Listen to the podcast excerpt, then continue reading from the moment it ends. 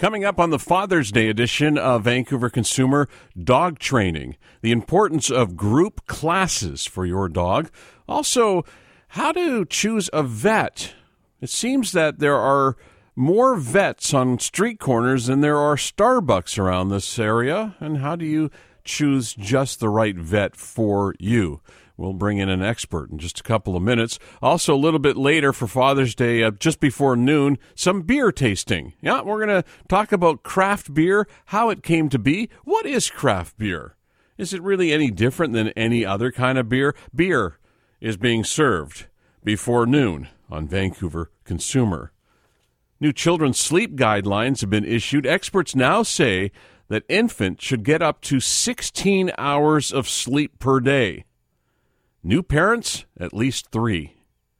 Americans don't spend more on restaurants, or do spend a lot more on restaurants than groceries. And I, I, bring this item to you despite it being American. These are American figures, but I'm guessing it's probably not that different here. Despite evidence showing that we gain less weight and save an average of $9 per meal when we cook ourselves at home, Americans are eating less at home.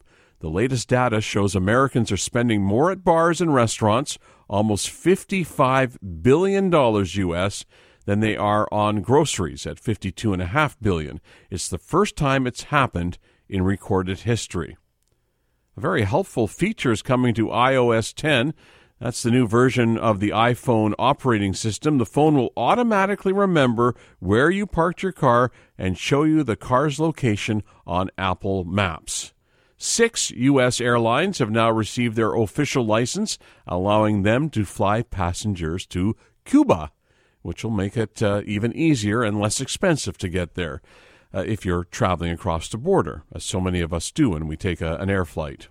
Japan's first naked restaurant will open next month, but not for the overweight. The restaurant, opening in Tokyo on July 29th, won't allow customers who are 30 pounds over what the average should be. I don't even know. Uh, the new the new commercial. Have you seen this? This is for Carl's Jr. and it stars Los Angeles Rams running back Todd Gurley. It's being mocked. The fast food chain is having none of the mocking. The ad shows Gurley supposedly biting into a California classic double cheeseburger. Now, come on, doesn't that sound good?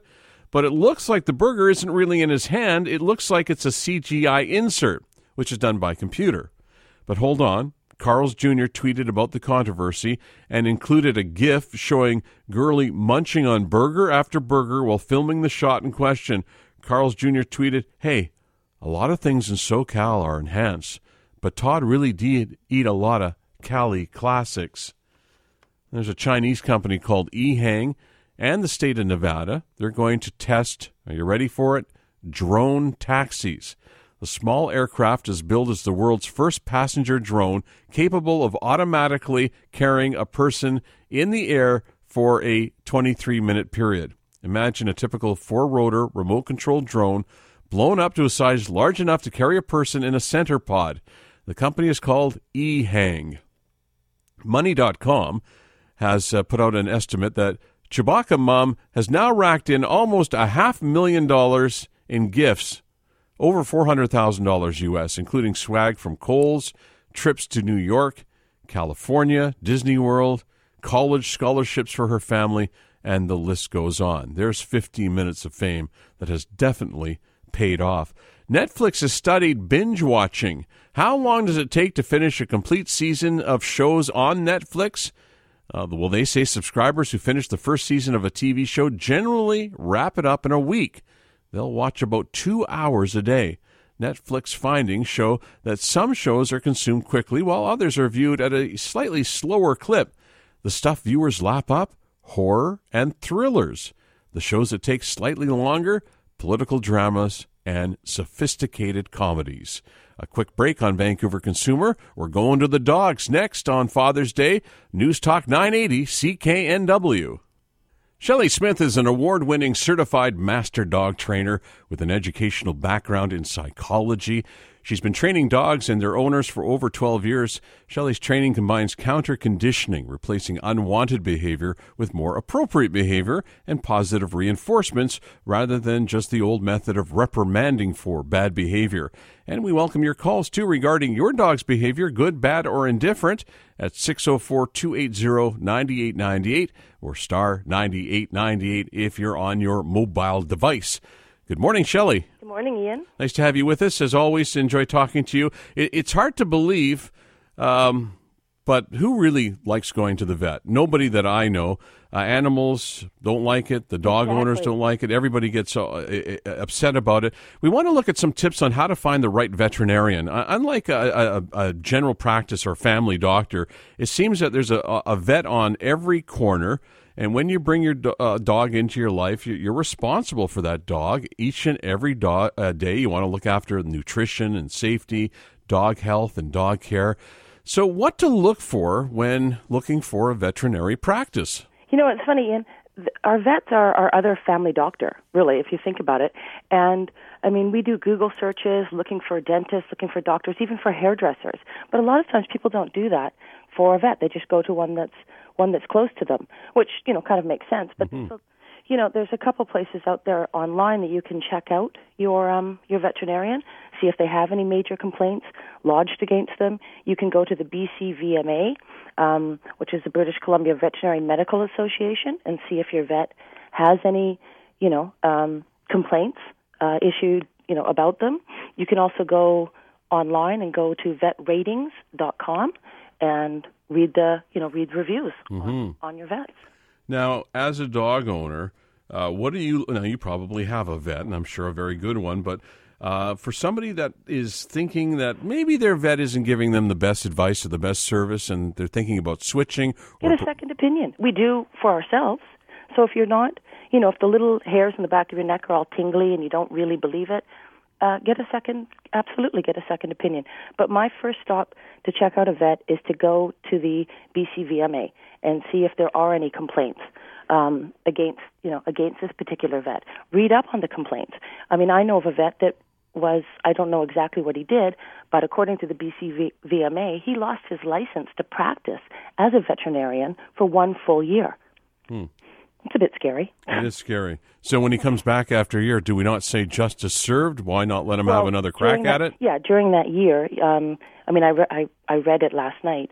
He had to attend school. He had to, you know, he had to go back to school. He had to follow a bunch of things that the veterinary association set out for him, and I guess he completed that to their liking, and uh, you know, he went he went forth.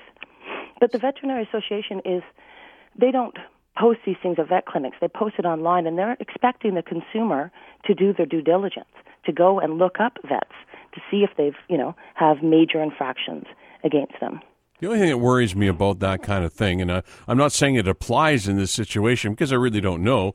I don't have an issue with a vet at all. But if you have a body that is self governing its own industry, it always makes me a little bit nervous. Uh, vets watching vets. Um, and you want to think that these are professional people that are making the best decisions and the best in the, the public's interest. But let's talk about some of the things maybe to look for in a clinic. And, and it would seem to me the number one thing that you'd want to look for, and that would be a clean clinic. Some you don't want to go into into a into a veterinarian's office and find that there's you know clutter all over the Yeah. place. They haven't swept the floor. You know, worse, there's hair everywhere. Or You wouldn't go to a nail salon and get your nails done if it looked like that either, no, right? So I, I recommend clients go in and, and interview the vet. You know, go in and talk to the vet, find out what their philosophies are in terms of spaying and neutering. You really have to develop a good relationship, a good trusting relationship with your veterinarian. The the other thing I'd want to ask too, and I'd want to ask right off the bat, do you like my German Shepherd? Do you like my poodle? Do you like my pug? Whatever kind of dog you have, because I have. It's been my experience that some vets don't like certain dogs, and I guess that's normal. Probably from personal experience. Well, it could be, and for whatever reason, if you have a pug, for example, and I'm not picking on pugs, gosh knows on pugs? they're I mean, so really. cute. But let's be honest, if this particular vet isn't isn't crazy about cleaning the creases, then maybe you want to find a vet who is. I don't know if that would really be my determining factor, Ian, to be honest with you. Um, there's certain breeds of dogs that I I wouldn't own that breed of dog. That doesn't mean that I'm not going to help the owner when they come into my come into my class. I'm a German Shepherd girl. Um, always had them, always will. And you know, but if somebody comes into my class with another type of dog, I'm I'm more than willing to help them. Uh, and I don't favor the people who come into my class with a German Shepherd. So I think it's probably the same. With, I, uh, I'd want to ask. I'd want to ask, Lo, if if the if the vet isn't crazy about a certain breed, I think that does happen. Then you might want to find a vet who likes the breed that you have, regardless of whatever that breed is. And I should never, you know, any time I bring up the word pug, I get into trouble. I love sports pugs. and pugs. I should never ever go near it. um, what about um, things like? Uh, do you need to know whether the vet is good at behavioral issues, for example? Are they good at geriatrics? Are these things that you want to know? Yeah, I guess so. Um, again, my go-to is is checking out the ratings. Um, you know, particularly not necessarily with the vetratings.com because you can post anything there. I don't like what he was wearing. I don't like what he charged me or she. Um, but the College of Veterinary Association, what they publish, I mean, I myself went through a, a problem with a vet. I, um, you know, did a formal complaint with the BCVMA. It took one year for them to investigate it. Um, and it was back and forth asking me questions, and it, they did end up ruling in my in my favor. Now they don't fight for your for you to get your money back, but they were very very thorough, and so I'm I'm all about that. I'm all about them checking out because they don't post things like, well, he doesn't wear a white jacket. Um, you know, they it, it's very serious offenses. It's it's negligence that they are that they are going after. I'd also want to know if the vet has X-ray equipment, ultrasound. Yeah, you know, and that's a good one. There is, I do know of a few vet clinics that are, um, I guess they'd be called college, or not college, pardon me, cottage vet clinics, meaning they don't have, you know, the the equipment, so they will use another vet clinic. So if you took, if you rushed your pug with a broken leg, God forbid, into one of these cottage vet clinics. Um, that vet would have to close his shop or after hours have to then go to another vet clinic to use their equipment. So that's you know a couple of hours that your dog might be might be in agony. Um, Yeah. I was quite surprised. I actually just found that out a few years ago. I went into a vet clinic and realized that they didn't have by accident that they didn't have a lot of the equipment, and they used another vet clinic. And I thought, well, what if it's an emergency situation?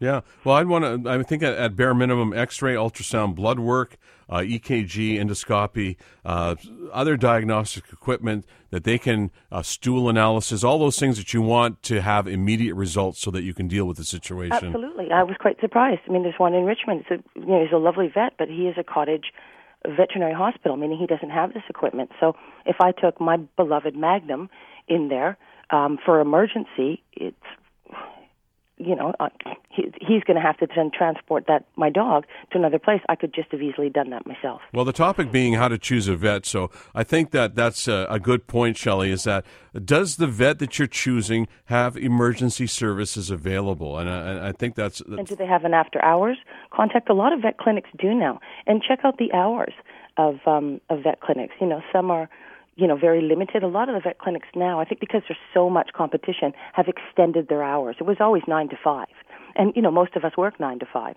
Um, a lot of vet clinics now are open till eight or open till ten p.m. So that extends your you know so you can have your job do your job and then then go after hours. So check on the you know check, but word of mouth as well um, you know, when I'm at the off leash dog park, I, you know, when I first moved to Richmond, which was over 20 years ago, I asked people at the off leash dog park, you know, who are you going to with your vet? You know, who's who is your vet? And then I would, you know, do a drive by, check out the clinic, meet the vet. Did I like the vet? Um, you know, could could I trust this person? Well, I'd say also ask about uh, their staff, their technicians. Are they trained? Are they licensed? Yeah, Are and a good sign is if the vet clinic has a high turnover of staff. I'm not really trusting that clinic. I'm thinking, hmm, you know, if every time I go in there's a different receptionist and oh that lady quit or that gentleman's no longer here, that's kind of a sign that something's going on behind the scenes. last thing I want to bring up, and I think this is important, and that is to ask what the vet's fees are, and and does do those fees fit Yeah, within you know, your budget? You you get what you pay for a lot of times. I know there are some vet clinics that seriously under undercharge to to get the you know to get the people in, and the veterinary association they have set out guidelines for vets that you can charge, and there's a sliding rate there. You can charge, you know, for a, a, a exam. I don't know what the prices are, but it's anywhere from I think 47 to, you know, 98 or whatever. So there is a bit of a, you know movement in there. But some vet clinics, there's a chain of vet clinics. I won't say who they are, but they undercut. Um, and you know, if it you know if it seems too good to be true, a lot of times it is. If it's significantly lower than any other vet clinic, you got to ask yourself why. Mm-hmm. CVBC.ca is the uh, website for veterinarians in British Columbia. Arlene, you have a question? Uh, yes, this is about uh, behavior, mm-hmm. dog behavior. I have a seven-year-old long hair Chihuahua, and you can probably hear her barking. And this is what I'm trying to stop. It's been going on for a while now. She when when the she, front door, she figures something's there, and there's nothing there. okay, that's actually it's uh, there is a fix for it. Seven years you've been dealing with this problem for five and a half years. No, sorry, she's a rescue dog. I've had her for two years. Oh, okay. This is long established behavior, so it's absolutely not going to be a quick fix. Mm. The more a dog does something, the more acceptable it is in their mind. So, what I would do with the door open, I mean, there's a, a, a standard training protocol for this, but it's going to take quite a while. With the door open, ask your dog to sit, get a treat pouch, full it, fill it full of yummy treats. Standing right in front of your dog with the door wide open, knock or ring the doorbell, whatever her trigger is, chances are high, ask her to sit, chances are high she's going to stand to bark. The reason why dogs continue to bark at the door is most owners, when the dog starts to bark, we yell, hey, cut it out, stop it. And the dog thinks, oh, well, she's barking too. There is a problem. And we actually increase the barking. So rather put her in a sit stay. So you have to have a little bit of obedience here with the door wide open so she can see there's nothing going on. And ring your doorbell a thousand times. She's going to stand up to bark. You're not reprimanding her for barking, you're reprimanding her for standing. So, no, sit, good girl, give her a treat. Ring the doorbell, you know, literally a thousand times. She's going to stand up each time. Each time, you're just going to ask her to sit, pop that treat in her mouth. She's got to shut her mouth to take that treat. But it's going to take countless little training sessions to for her to get this because this behavior has been going on since she's been probably about a year and a half of age probably yes. Right. But it is doable.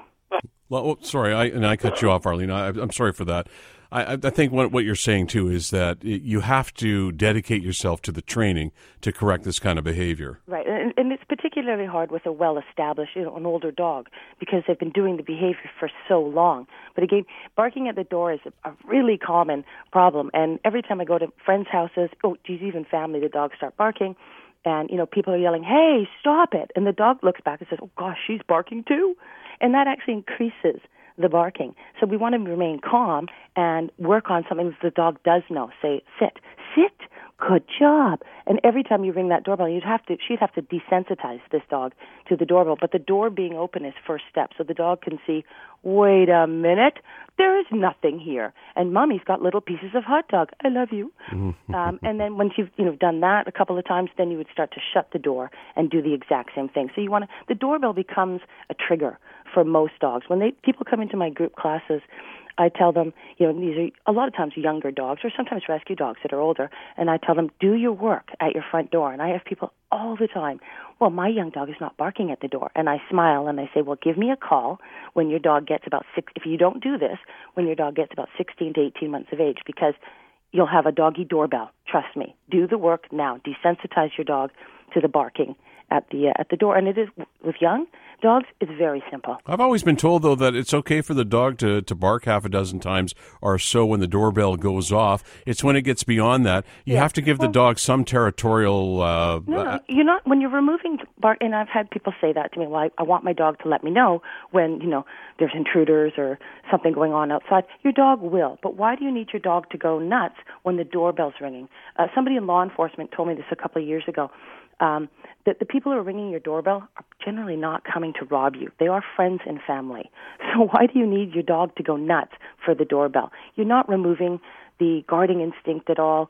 Your dog at 4 a.m. in the morning, if they hear something outside of the house, they're going to bark and let you know. Take a breath, Shelley Smith, certified master dog, dog trainer, 604 280 9898, star 9898. If you have a question about your dog and your dog's behavior, uh, we'll take your call next. We'll, we're also going to talk about group obedience classes. Vancouver Consumer is on News Talk 980 CKNW. As an award winning uh, certified master dog trainer, uh, Shelley, one of the things that I wanted to talk to you about, uh, because I know you're a big advocate of this, and that is, and by the way, I should tell you that our phone is still open if you have a question uh, about your dog's behavior or any issues having to do with your, your canine, 604 280 9898 or star 9898. Uh, group obedience classes, you think it's important to get dogs in a group for these classes for what reason? Are you there, Shelley? Yeah, I'm right here. Oh. For the distractions.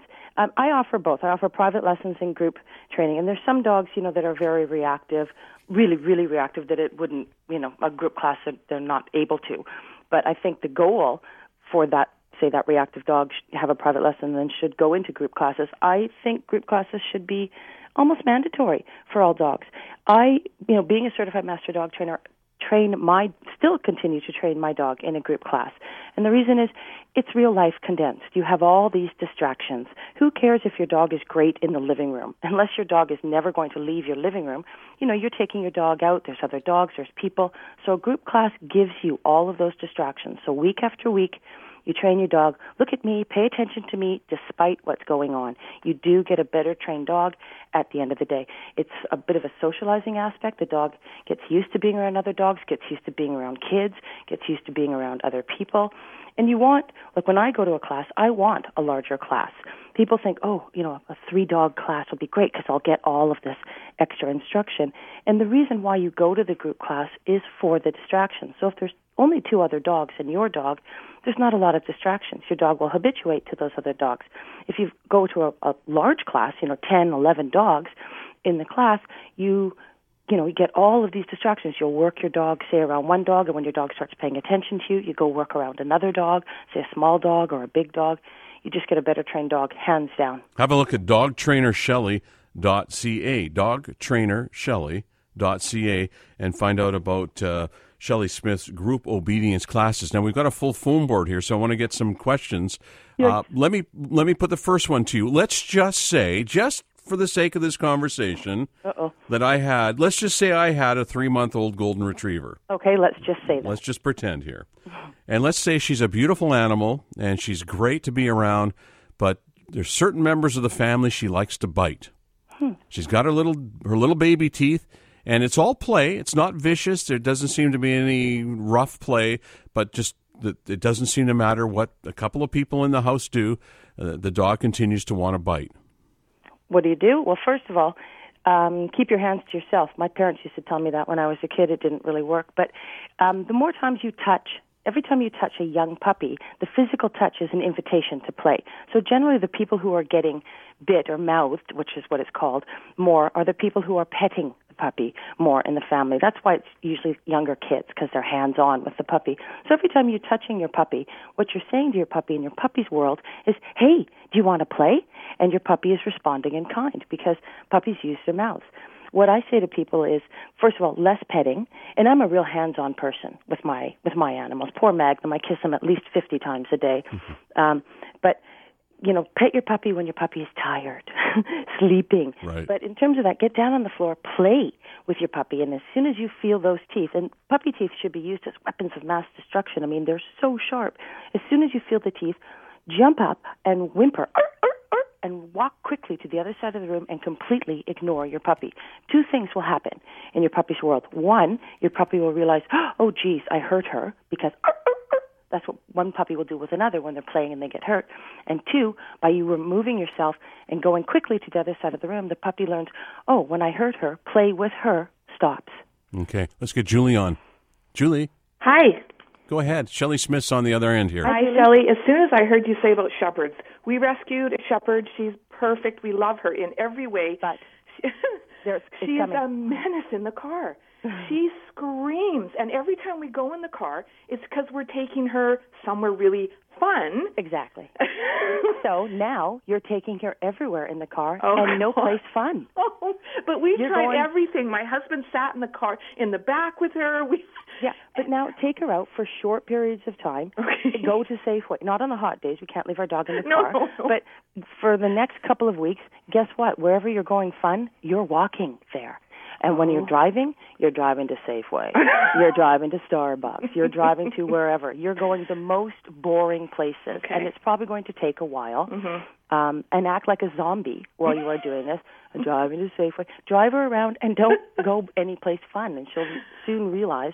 Um, listen, it's it's pretty common. My dog is wonderful in the car, except, and here's the but. Yep. When I turn down to go to the beach, he knows it Yes. and he just goes crazy in the truck. But other than that, I mean, I could drive from here to Toronto with him, and he wouldn't utter. But I make that turn down to the beach. He's, oh my God, I know where we're going. Give that a try, Julie. Thank you for your call. Sue, you're up. Hi. Um, we have a nine and a half year old Labradoodle, and he's absolutely fabulous in every way, But? except he Sorry. barks all the time, and his bark is really, really shrill.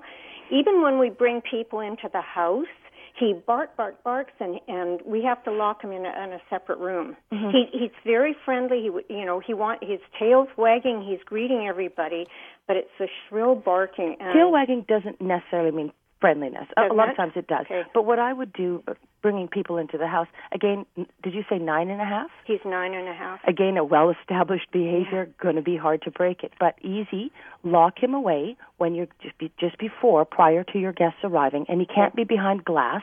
Don't use a crate. It's got to be a wooden door so he cannot see what's going on.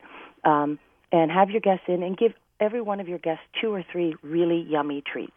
When you go to get the dog, say he's in, you know, your bathroom or your laundry room, have a leash on him, open the door, very calm, ask him to come out, ask him to sit. Good job. Release. Okay.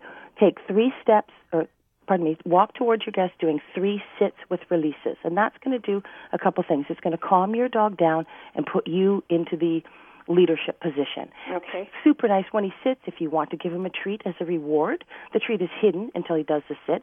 Then bring him into the living room where your guests are. If he starts barking, simply turn around and walk him back and start again.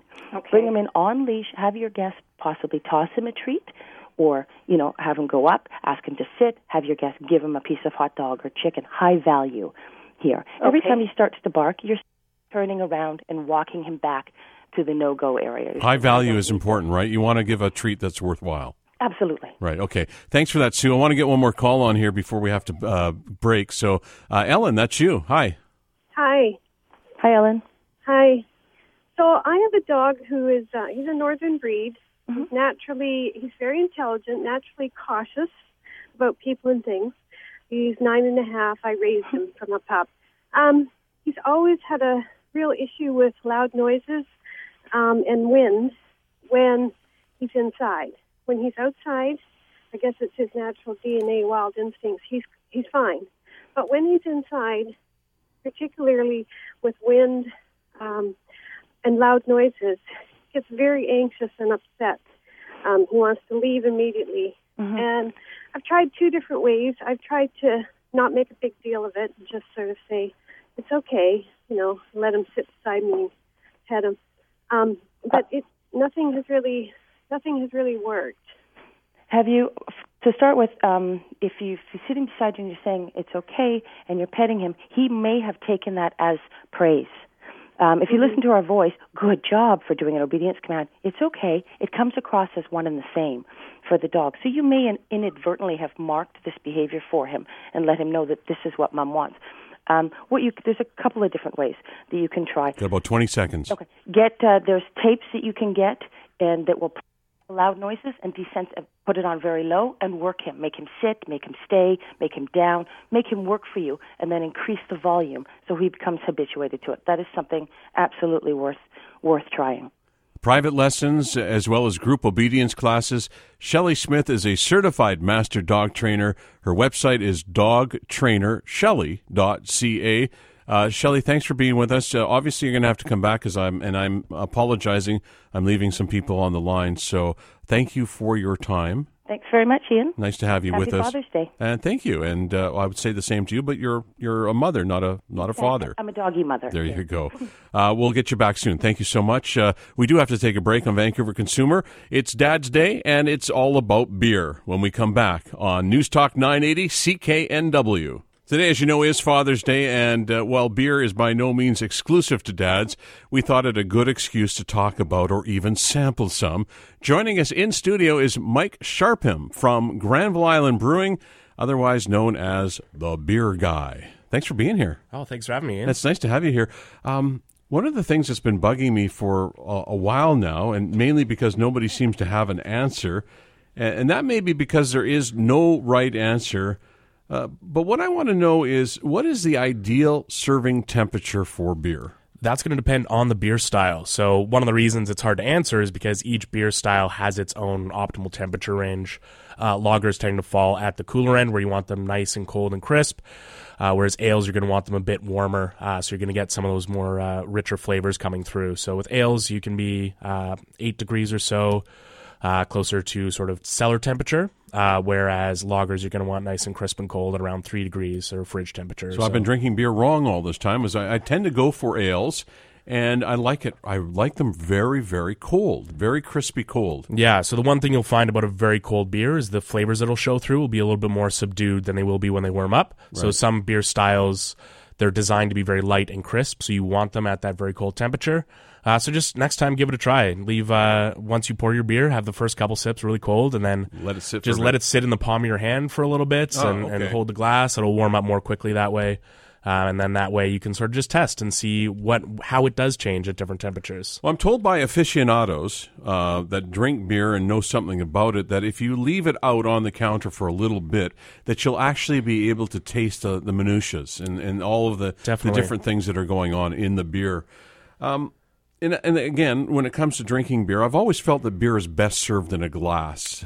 Definitely. Uh, you should always be drinking your beer out of a glass. The the things that it does are are uh, multiple. What it's going to do for you, you're going to be able to smell the beer. If you try to smell out of a can, you're sort of there's nowhere to do that. Same with the bottle; the opening just isn't large enough. Uh, and a huge part of the taste experience is coming from those olfactory senses.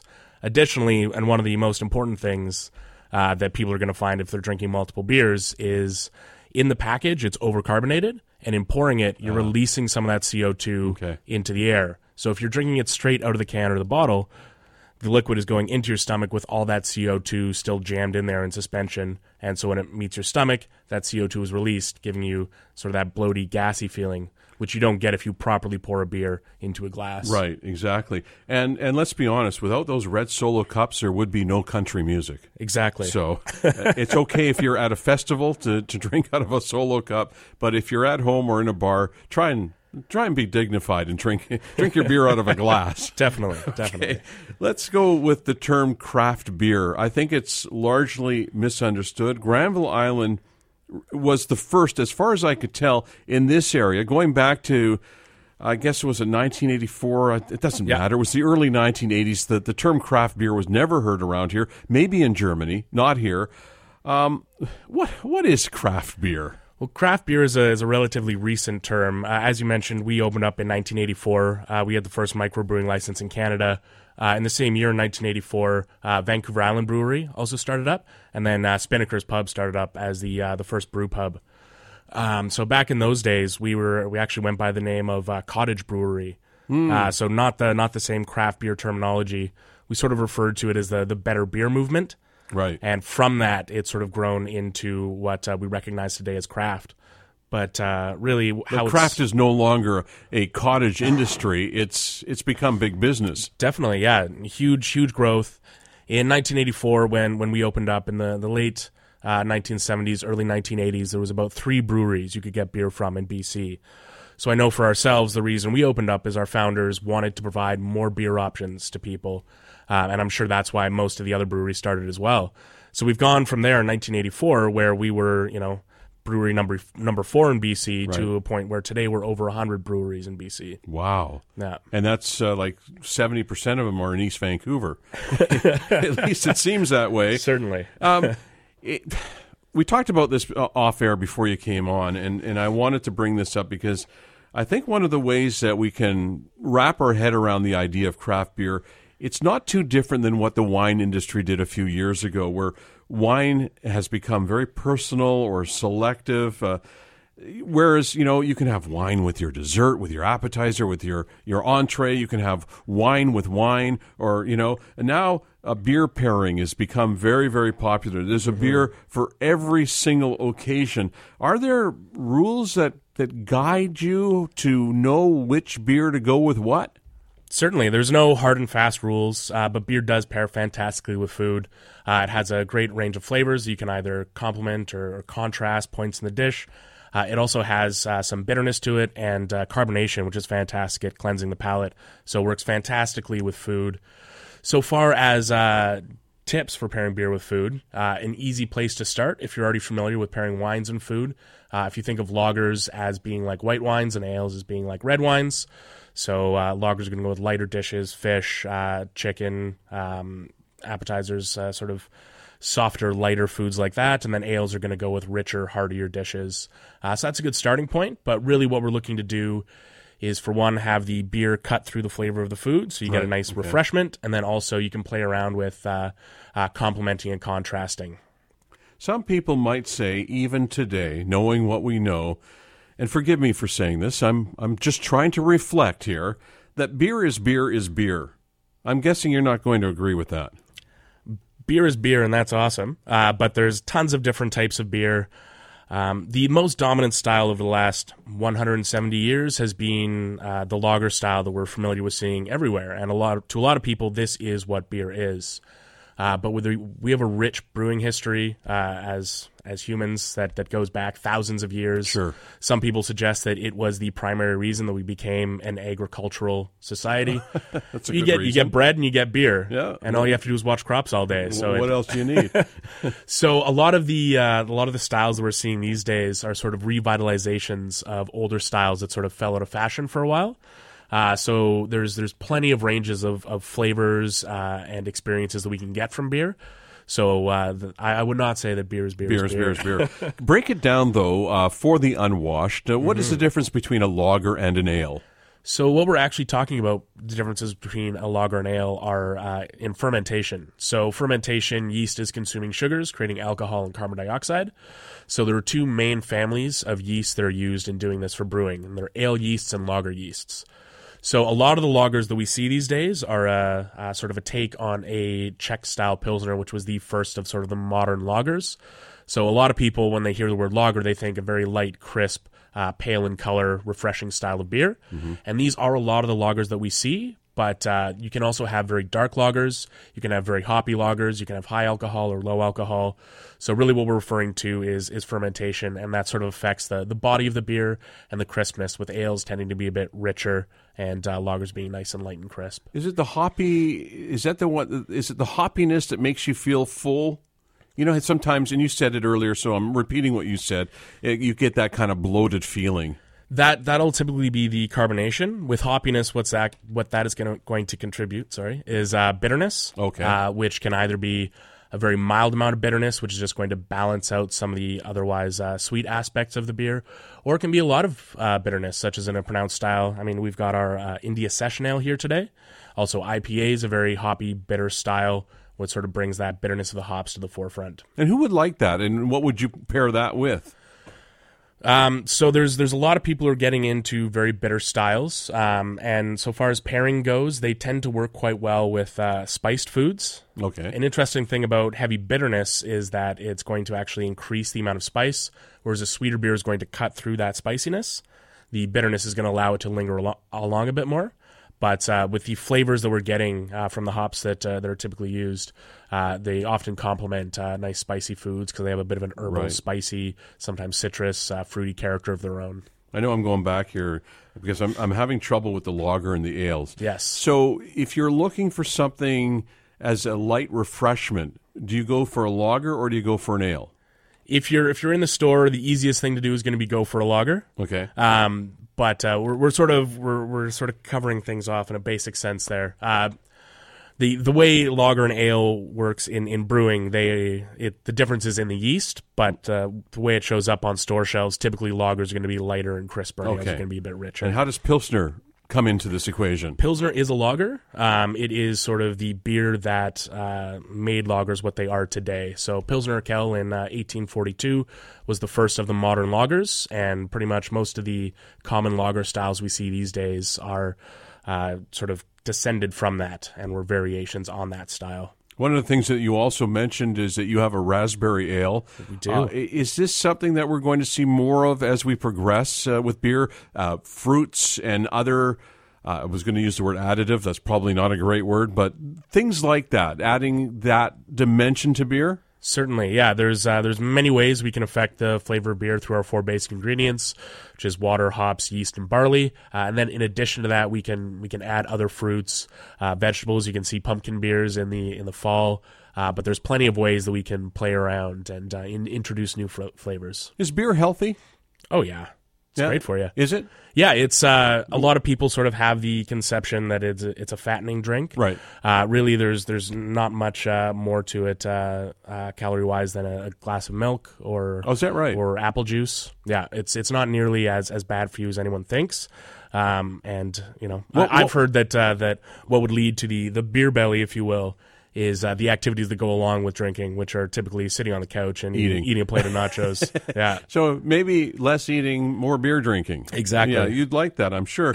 um, I want to touch upon this before we run out of time because I think this is really important.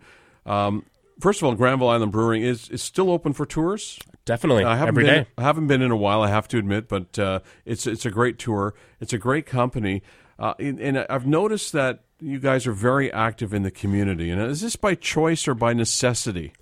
Uh, I'd say by choice. Uh, we've been around since uh, 1984, so we've got 32 years uh, in the Vancouver area, and the community has supported us greatly. Um, so it just it makes sense to be involved and, and give back where we can. What's your choice for the beer? You know how every year you got this is the summer hit, this is the big song of the summer. What's the big beer this summer? There's uh, a lot of sours that are coming out, and sours are a very interesting beer style. They just uh, sours a bit of a weird term to describe it. They've got a bit of a higher acidity to them, so it gives them a bit of tartness, which in the the right amount can be very refreshing. Uh, so I've had a couple very nice sours so far this summer, and uh, we have one a, a Gose, which is a German style sour, which will be coming out uh, in our small batch program. We got to go. All right, Let's taste some beer. let's do it. Okay. Um, thank you, Mike Sharpham, Granville Island Brewing. I'd like to have you back and talk more about this and take some calls from listeners. Uh, we've got to thank Jamie Benteen, our technical producer. Uh, Shane Foxman is coming up next for Vancouver Weekend. My name is Ian Power. This is Vancouver Consumer on News Talk 980 CKNW.